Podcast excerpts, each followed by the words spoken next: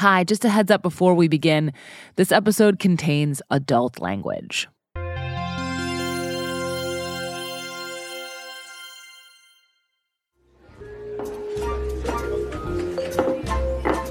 In October 2004, the movie Sideways was released in theaters. It's about two guys who go on a bachelor's week to wine country. One of them is a cad who's about to get married. The other, played by Paul Giamatti, is Miles, a hardcore wine lover. We're gonna drink a lot of good wine. We're gonna play some golf. We're gonna eat some great food and enjoy the scenery, and we're gonna send you off in style, Wolfram. Sideways is a small, mellow movie, but it got big. It grossed $110 million worldwide and received five Oscar nominations. It also upended the wine industry. Famously, it is said to have done this with one line of dialogue. It arrives about a third of the way in as the guys are preparing to meet up with two women. And if they want to drink Merlot, we're drinking Merlot. No, if anybody orders Merlot, I'm leaving. I am not drinking any fucking Merlot! At the time this line was first uttered, Merlot was a popular wine people were chugging down by the glassful. And legend has it that after this line, after I'm not drinking any fucking Merlot, Merlot went ahead and tanked. It's like I'm Robocop, and that's one of my directives now. No Merlot. Laura Lippman is a crime novelist who saw Sideways when it first came out. Did you notice right away that it just put you off Merlot? Yeah, right away. Right away. It was like a battle cry. And I have literally tried to kind of overcome that standing in neighborhood liquor stores and looking at what's for sale and and I, I can't I can't do it. And I bet I would like Merlot. I think I did like Merlot. It's so weird. It's it's like I'm I'm the most susceptible, suggestible person on the planet. When it comes to sideways Merlot and wine in general, she's not the only one.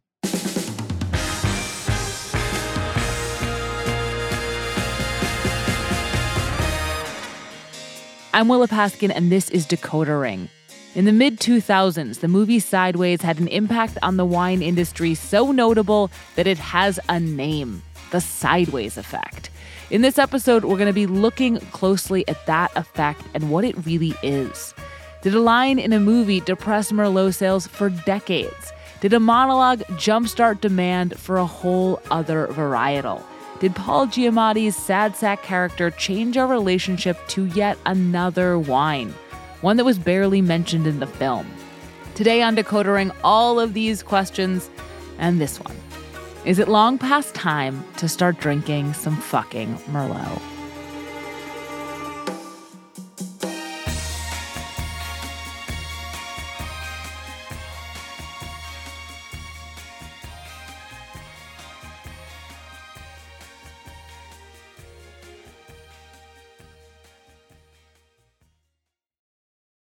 This Friday, your favorite emotions are back on the big screen in Disney and Pixar's Inside Out 2. It's time to greet your team, Riley! It's anger! Let me at him!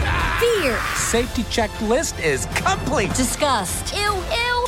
Sadness is in the house! Oh no. Hello, I'm anxiety. I'm one of Riley's new emotions. Disney and Pixar's Inside Out 2. There's a part two? We're going! Rated PG. Parental guidance suggested. Only in theaters Friday. Get tickets now. When it comes to your finances, go for the credit card that's always there for you.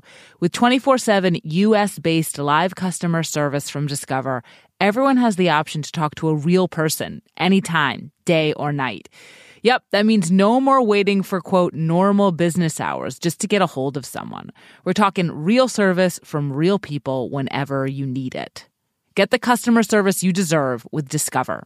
Limitations apply. See terms at discover.com slash credit card. The sideways effect is not just one thing. There are a number of components to it, but I'm going to begin with the best known part of the phenomenon, the one I started with the theory that sideways shanked Merlot sales. When Sideways arrived in theaters, Merlot was the trendiest red wine in America. But America had not always had a trendiest wine. The country had been largely indifferent to wine well into the mid 20th century. California whites caught on in the 1970s when one of them won a blind taste test against world class French wines. And then in the early 90s, red wine got a boost when 60 Minutes aired a segment on the so called French paradox. The paradox was that French people ate very fatty foods but had much lower rates of heart disease than Americans. The 60 Minutes piece came to a definitive conclusion about what was going on. So, the answer to the riddle, the explanation of the paradox, may lie in this inviting glass.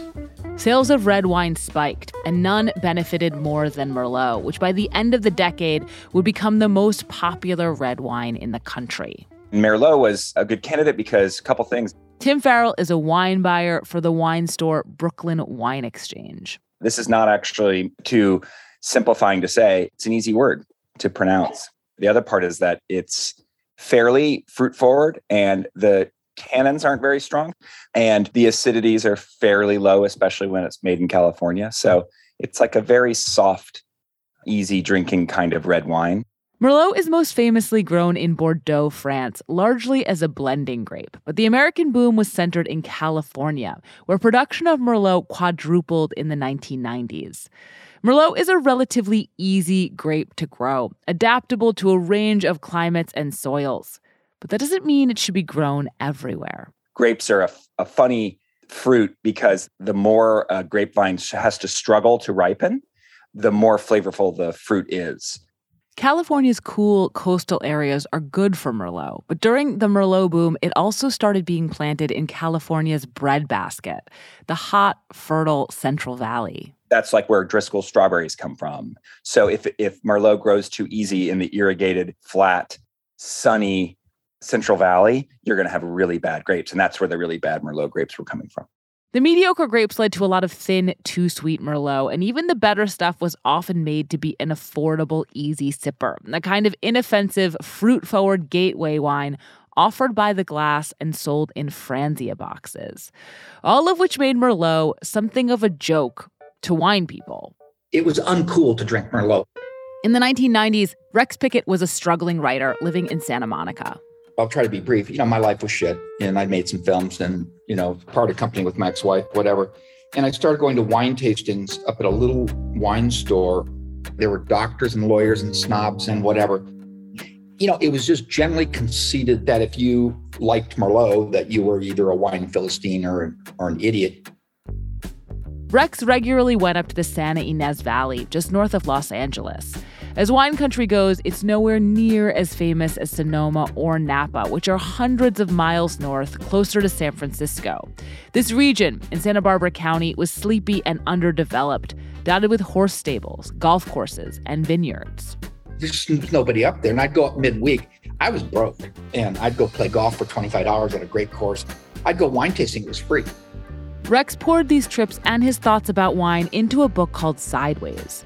The main character, Miles, shared a lot with Rex. He was also a frustrated divorced writer whose favorite wine was Pinot Noir and who had the reflexive disdain for Merlot of a 1990s oenophile. When Rex finished the book, it was rejected by dozens of publishers, but it ended up getting to Alexander Payne, the director of Election and About Schmidt. I read the book actually on a flight from London to Los Angeles. You know, and when I'm reading something that I think could be a movie, I'm just praying, oh, please stay good till the end. Like, don't come up with some gimmick or guns or violence or something like keep it a good, sad, funny human story. When his plane landed, he called his agent and said he wanted to make Sideways into a movie. Payne is also into wine, and when he co wrote the screenplay, he knew the no fucking Merlot line was a good one. People who knew about wine knew how much crappy Merlot there was. And then I think people who didn't know about wine and always order Merlot were called out in an affectionate way. So it, it had this kind of snowball effect. It was, this, it was a, a good snowballing joke. And it seemed to roll right over Merlot's reputation. What do you guys make? We've been growing these Bordeaux varietals for as long as I've been around. Jeff Bundschu is the sixth generation owner of Gundlach Bundschu, a family vineyard in Sonoma that specializes in, among other things, Merlot. The good Merlot is pretty sexy. I mean, voluptuous, like round and intense without like the sort of mouth puckering tannins or like austerity of a ageable Cabernet. Jeff agrees that in the 1990s, a lot of Merlot on the market just wasn't very good. When Sideways called this out, his Merlot, high quality stuff, got caught up in it. You'd have thought like Spider Man himself had like swung in and like tossed out Merlot. Scores of newspapers chronicled Merlot's troubles. Katie Couric, while hosting the Today Show, said she heard she wasn't supposed to drink it anymore. People started coming into Jeff's tasting room and saying they just did not drink Merlot. And pretty much every winemaker and seller has a similar anecdote.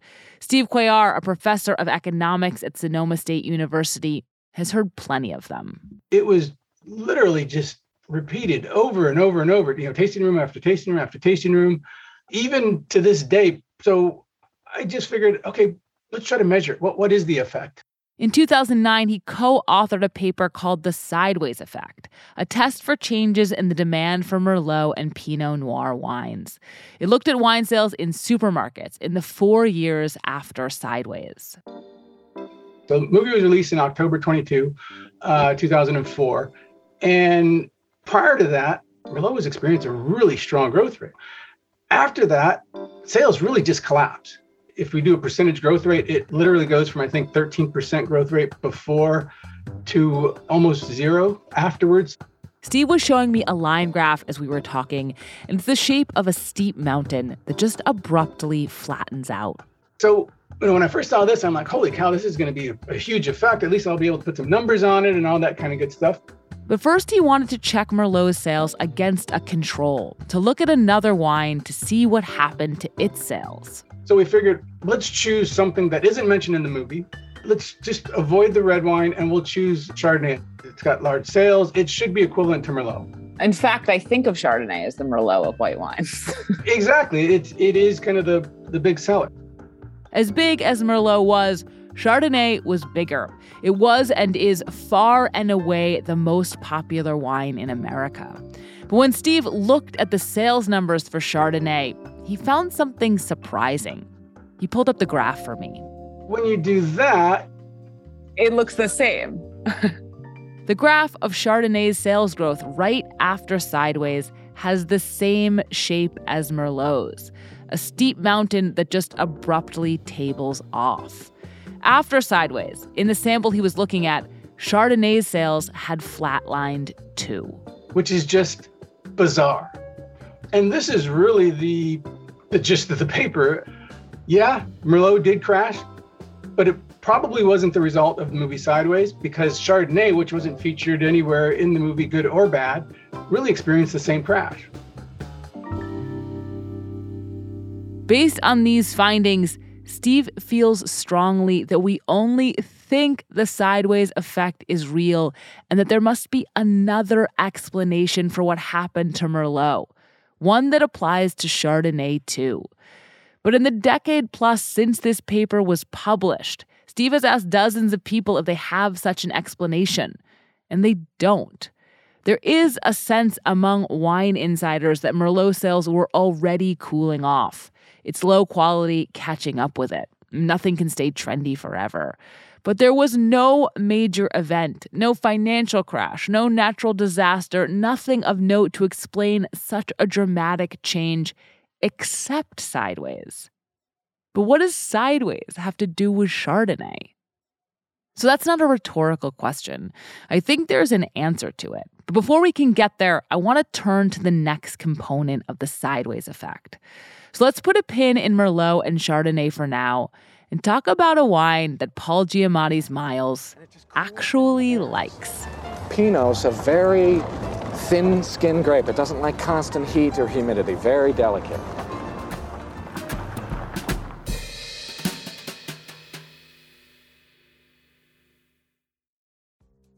This podcast is brought to you by Progressive Insurance. Let's face it, sometimes multitasking can be overwhelming.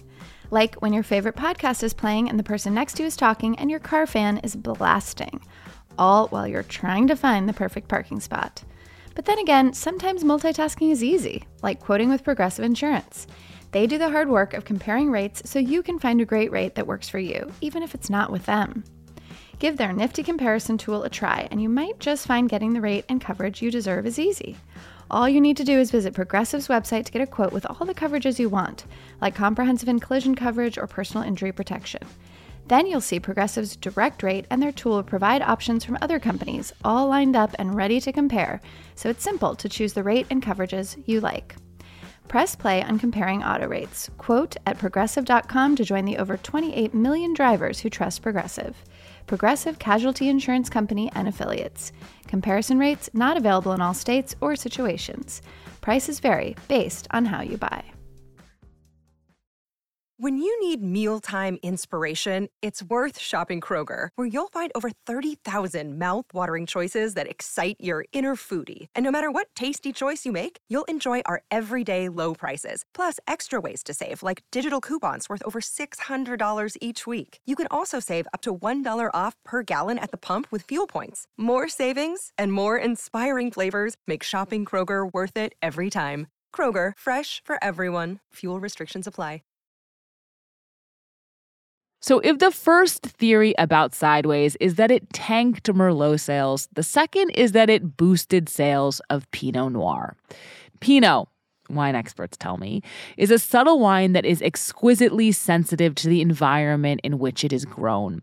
Two Pinots from vineyards just a thousand yards apart can taste really different.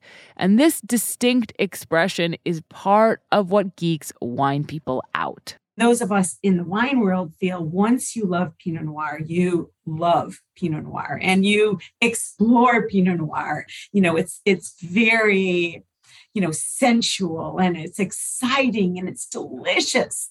Kathy Joseph is the owner of Fiddlehead Cellars, a vineyard and winery in the Santa Ynez Valley. She makes a Sauvignon Blanc that was name checked in the film, but she also makes a Pinot Noir which she readily admits is tricky to grow. So, probably more than any grape, Pinot Noir does demand a certain environment for it to excel. You know, it needs a cool climate, it needs good drainage, it needs a place that isn't too rich. And what happens is that it's all expensive. All of this had made Pinot a kind of specialty grape in America a fanatic's grape, as someone put it to me, grown in small quantities and rarely offered by the glass. And then along came Sideways. See, Pinot Noir is Miles' favorite wine. He gives a beautiful speech about it in which it's clear he's not just describing a grape, he's also describing himself. It's, uh, it's thin skinned, temperamental, ripens early. It's, you know, it's not a survivor like Cabernet which can just grow anywhere and uh, thrive even when it's neglected. Nah, Pinot needs constant care and attention. Only somebody who really takes the time to understand Pinot's potential can then coax it into its fullest expression. And then, I mean, oh, its flavors, they're just the most haunting and brilliant and thrilling and subtle and ancient on the planet. Upon hearing this ode to Pinot, Americans started buying it in droves. Absolutely, yes. There was an uptick in immediate interest of Pinot Noir. A Nielsen analysis found sales of Pinot spiked 16% in the months after the movie came out. Wine producers were caught off guard by Pinot's overnight popularity, and there was a mad dash to plant more of it. In California, production of Pinot Noir has increased 75% in the years since. But there was a lag at first because it takes four to five years for a grapevine to bear usable fruit. And there were other difficulties too, starting with the price. Tim Farrell, the wine buyer you heard from earlier, was working at a sports bar in Indianapolis in 2006 when a customer ordered a glass of Pinot. And I remember thinking, oh, we do have a Pinot Noir, and it's $12 a glass. And I thought, that's insane. I mean, we have Bud Light for 250 Why would you ever want a $12 glass of wine? Pinot, grown correctly, is expensive. It just takes a lot of care. But after the movie came out, not only was there more demand for Pinot, there was more demand for Pinot from casual wine drinkers, the kind of folks who want an affordable Pinot. And so you start to see a version of what happened to Merlot happening to Pinot. Pinot is planted in places that it probably shouldn't be and attended to less carefully. And that means less quality product makes it into bottles. Another paper, one from 2021, found that most of the frenzied Pinot plantings of the mid 2000s were in the Central Valley. The sunny, fertile, hot, strawberry growing Central Valley that wasn't even good for adaptable Merlot. So then you have a flood of really bad Pinot Noir coming out by about 2008, 2009. But even good Pinot Noir didn't necessarily deliver what a casual wine drinker was looking for. Like the person who ordered a $12 glass of Pinot at Tim Farrell's sports bar. They returned it. They said, Oh, this is watery. I don't like this at all. And I took it back. I didn't know anything about wine at the time. But the flavor profile and the texture and the body of Pinot Noir is not actually what people were expecting. They were Merlot drinkers, and so they were probably expecting a big, rich, full bodied, powerful wine, and it's exact opposite. Wine producers needed to please these customers that wanted a Pinot that didn't taste like a Pinot.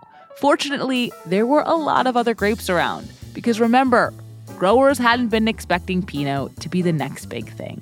The less scrupulous producers of Pinot Noir that just wanted to cheapen their production and make a more rich, smooth wine for this market that was sending watery glasses of Pinot Noir back at sports bars was they started adding 25% Syrah to a lot of these wines. Blending is a common and accepted practice in winemaking. Some of the very best French wines are blends. But in America, the standards are a bit looser. You only need 75% of a wine to consist of the grape that's named on the label. All of that extra Syrah, it made the Pinot go down easier. They had to soften up and make Pinot Noir super accessible because a real unadulterated Pinot Noir, in addition to being very expensive, is not what the American consumer in 2006 really wanted. So it, it even confused the market for what Pinot Noir should actually taste like. I'm not saying Pinot Noirs all became phony baloney overnight, all got bad, or all tasted like Syrah. And in the long term, the interest in Pinot probably did push American palates in a new direction. But in the short term and on the low end of the market, Pinot became a victim of its own success. And while this made for a bunch of lousy Pinot, the irony is it made for better Merlot. What it did mean there for a minute, there was a ton of really good Merlot that was available for super cheap. Jeff Bundschu, the Merlot maker at Gundlach Bundschu again. So the red blends in the 10 years that came out after Sideways that became red blends because no one would buy a Merlot were way effing better.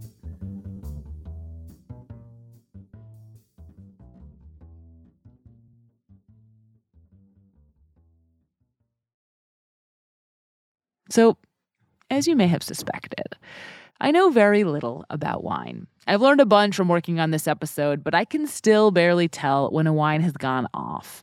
And when someone asks me what I think about one, I often don't know. I think the truth is that none of the wine tastes that good to me, but I feel like it could if only I knew more, tasted more, tried harder, grew my palate. I honestly feel a little self conscious about how little I know. And I know this isn't a universal feeling, but I don't think it's uncommon. Like you could ask somebody, Do you like that movie? Do you like that peanut butter? Do you like that toothpaste? And they're going to say, I hate that movie. I love that peanut butter. I, I, I'm down with that toothpaste. You ask them about a wine, and they're like, I'm like, so sorry that I'm not a wine expert, but this kind of doesn't taste very good to me. Wine is just uniquely intimidating. And I think that's at least as important to the sideways effect as whatever was in the script. It helps explain why a little movie that opened in four theaters could have such a big impact. People want guidance about wine. And we'll take it from a waiter, a wine store clerk, a sommelier, a wine critic, or a movie character. Miles is a man who can barely affect change in his own life. He's miserable, lonely, and a little insufferable. I mean, listen to him. Don't be shy. Really get your nose right in there, really. Mm, a little citrus. Oh, there's just like the faintest soupçon of like uh, asparagus, and there's a just a flutter of like a like a nutty Edam cheese. He is not at all what you picture when you close your eyes and imagine an influencer. And yet he influenced the heck out of us, even though we weren't using that word then. His high strung, forceful, informed opinions make him a compelling authority. His strongest views are about Merlot and Pinot Noir, but maybe thinking his influence stops there is underestimating him, the movie he's in, and how much handholding people want about wine. Maybe it's all bigger. Maybe it's even big enough to extend to Chardonnay.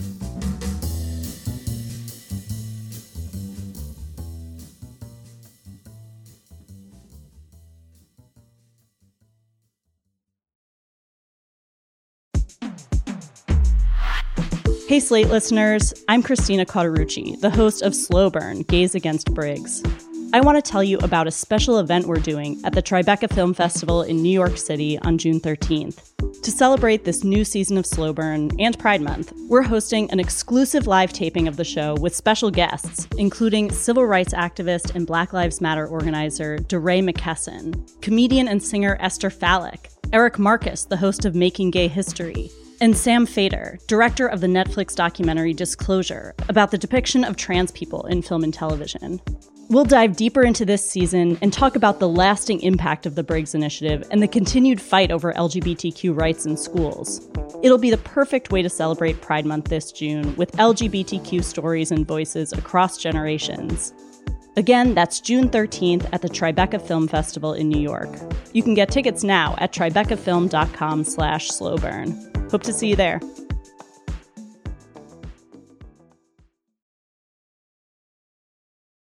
So we're going to get back to that Merlot Chardonnay mystery I pinned back there.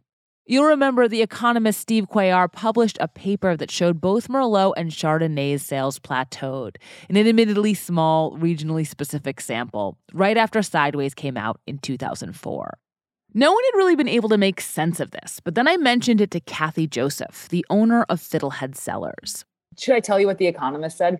Yes, I'm very interested. Kathy pointed out that in the 1990s, there had been a rise in sales of wine by the glass at restaurants. And those glasses were mostly full of Merlot and Chardonnay. And the reason, in my opinion, is because of their accessibility and also how they were made. So, Chardonnay was a little bit sweet, Merlot could be a little bit sweet. They were just like a, almost a transition wine. They were easy. And people didn't order white wine anymore by the glass, they ordered Chardonnay. Once Kathy flagged this connection for me, I realized she was not the only person who had talked about it. It came up a lot, including with Alexander Payne. Those were the two wines ordered by people who didn't really know much about wine. People who knew wine would start saying, Well, I'm ABC, anything but Chardonnay. Rex Pickett had noted it too. The waiter would say red or white, you know, and if he if he said white, it was going to be some really cheap, probably Chardonnay, and and if it was red, it was going to be Merlot. So here are these twinned wines, and then Sideways comes along and curses one of them out, and ever so slightly shades the other. I thought you hated Chardonnay. No, no, no. I like all varietals. I just don't generally like the way they manipulate Chardonnay in California too much. Maybe what happened to Chardonnay is just a minor version of what happened to Merlot. Audiences picked up that Chardonnay was the other uncool wine, and they backed away from it. If that feels a little over determined to you, another way to think about it is that Sideways made it very clear to casual wine drinkers our basic choices had been noticed and found wanting.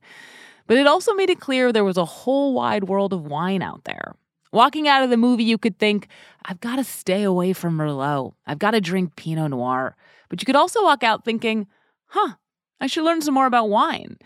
Steve Cuellar's graphs of Merlot and Chardonnay in the wake of Sideways show consumers cutting back. But the wine market didn't collapse. We just started drinking something else. This is certainly how the winemakers I spoke with saw it. They thought Sideways encouraged people way more than it shamed them. Jeff Bundschu again.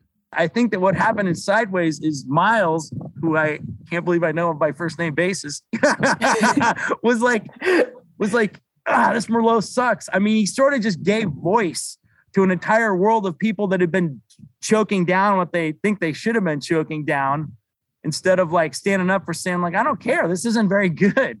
Do you really think it's that people were trusting their own palate or they're just like, we trust Miles? I, I see it more as permission, but I guess that's because I'm an optimist and I don't think if everybody is like total sheep, like a permission to hate wine that they don't like. Kathy Joseph used the exact same word while being similarly optimistic. You know, the movie gave people permission to explore beyond what they already were comfortable and familiar with. This is based on her experiences in the years after Sideways, years in which the Santa Ynez Valley, where the movie was set, became a bustling tourist destination, when the wine market doubled and wine lists diversified way beyond Merlot and Chardonnay. It all amounts to a third theory of the Sideways effect that Sideways encouraged wine drinkers to branch out. And as it turns out, there's a speech in the movie that makes the case not for any one varietal but for wine in general, it isn't from Miles, it's from Maya, the wine connoisseur and romantic interest played by Virginia Madsen. I like to think about all the people who tended and picked the grapes. And if it's an old wine, how many of them must be dead by now? I like how wine continues to evolve. Like if I opened a bottle of wine today, it would taste different than if I'd opened it on any other day because a bottle of wine is actually alive. And it's constantly evolving and gaining complexity. Maya isn't relaying rules about wine. She's praising it for always changing. There's a contrast between her and Miles, and the movie knows it. It's why they make a good romantic pairing. And it tastes so fucking good. Miles' rigidity is set off against her flexibility, his instructions off her explorations, his acidity off her balance. Two ways of appreciating wine and life. Steve Cuellar's paper about Merlot and Chardonnay sales only covered the four years following Sideways. Chardonnay sales bounced back. It's still the most popular wine in America. Merlot production and prices stabilized too, but it's now often used in America as it's used in France, as a blending grape. And the overall percentage of it, compared to all the grapes crushed in the country, has fallen. A few years in, our Merlot sales were down, and I'm like, Dad, we got to get out of Merlot. We got to plant something else. And he's like, Oh, it's gonna come back, Jeff. It always comes back. and like for like a decade, two decades, like when's it coming back? When's it coming back?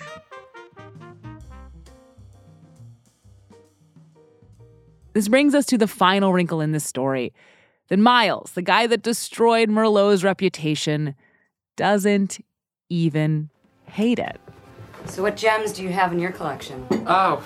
So, about halfway through the movie, Miles tells Maya that he's been holding on to this one really good bottle of wine. I've got things I'm saving, definitely. I guess the star would be a 1961 Cheval Blanc. You've got a 61 Cheval Blanc and it's just sitting there? Yes, I do. Go get it. I'm serious. Hurry. A 61 Cheval Blanc costs about $4,700. He tells Maya he'd been saving it for his 10th wedding anniversary, but is now just waiting for a special occasion. You know, the day you open a 61 Cheval Blanc, that's the special occasion. In one of the final scenes, Miles finds out his ex wife is pregnant with her new husband, and he decides to drink that wine. He takes it to a diner, orders a burger and onion rings, and drinks it out of a styrofoam cup. As he sips it, he lets out an appreciative hmm. Even in these degraded circumstances, the wine shines through. And this shining wine, this Cheval Blanc, as Alexander Payne knew, is made mostly out of Merlot. Some viewers spotted this contradiction instantly, and you can read comment threads about how this makes Miles an idiot and a hypocrite. But the meaning seems plainer to me. Miles really loves wine. He really knows wine. He doesn't hate Merlot, one of wine's essential noble grapes. He just hates the bad version of it. And this love hate thing is right at the heart of why this little movie had such unpredictable and outsized effects. It tapped into the dualities that exist in most of us people who hate being uncool, but who also love to try new things. We're sheeple and we don't want to be told what to do. We're easily led and we're curious. We're Miles and we're Maya. When I spoke to Laura Lippman, who rejected Merlot like Robocop at the beginning of this episode, I told her about the twists and turns of this story and my sense that Miles himself would now have it in for some other trendy wine. The next time we talked, a few weeks later, she'd just gone to the wine store. There was something going on where it's like, you know, I should get a really good bottle of red wine.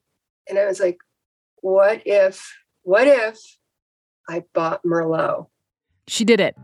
She took the bottle home, made a nice dinner, and poured herself a glass. And I thought it was terrific, actually.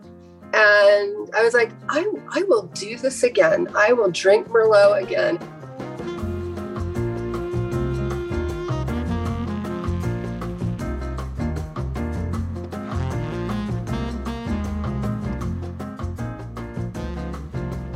This is Decoder Ring. I'm Willa Paskin. Decoder Ring is written and produced by Willa Paskin. This episode was produced by Elizabeth Nakano. Derek John is senior supervising producer of narrative podcasts. Merritt Jacob is our technical director. Thank you to Jim Taylor, Jordan Weissmann, Peter Work, Lowen Liu, Josh Levine, and Travis Lybbert. The 2021 paper Travis co authored called A Sideways Supply Response in California Wine Grapes also corroborates the sideways effect, and we'll link to it on our show page. If you're a fan of Decoder Ring, please sign up for Slate Plus. Slate Plus members get to listen to the show without any ads, and they're supporting the work we do to make Decoder Ring. Members will also get to hear a special behind-the-scenes episode with me at the end of the season. Please go to slate.com slash decoder plus to sign up now. I really appreciate your support. Thanks for listening. See you next week.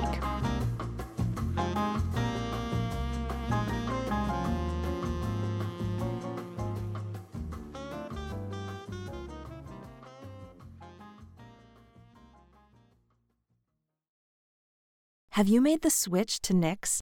Millions of women have made the switch to the revolutionary period underwear from Knix. That's K N I X. Period panties from Knix are like no other, making them the number one leak proof underwear brand in North America. They're comfy, stylish, and absorbent, perfect for period protection from your lightest to your heaviest days.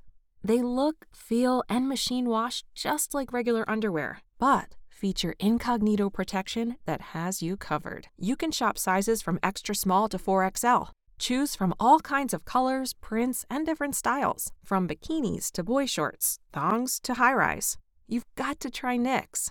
See why millions are ditching disposable, wasteful period products and have switched to Knix. Go to knix.com and get 15% off with promo code TRY15.